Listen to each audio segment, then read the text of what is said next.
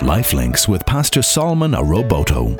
I want you to know that it's important for you to celebrate both small and big victories. Celebrate is good for the soul. The Bible says joy is medicine to the soul.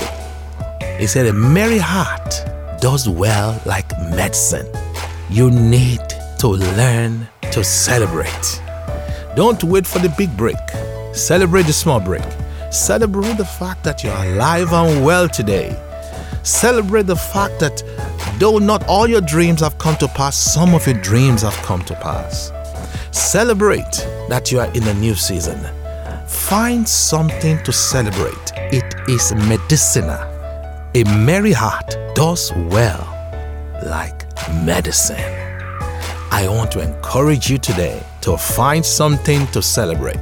Celebrate yourself, celebrate your friend, celebrate the good situations in your life. And then from that celebration, receive the energy and the strength to be able to face the challenges, knowing that if you could succeed in small things, you will surely succeed in great things. I want you to know that every great tree starts small. Every great achiever started small.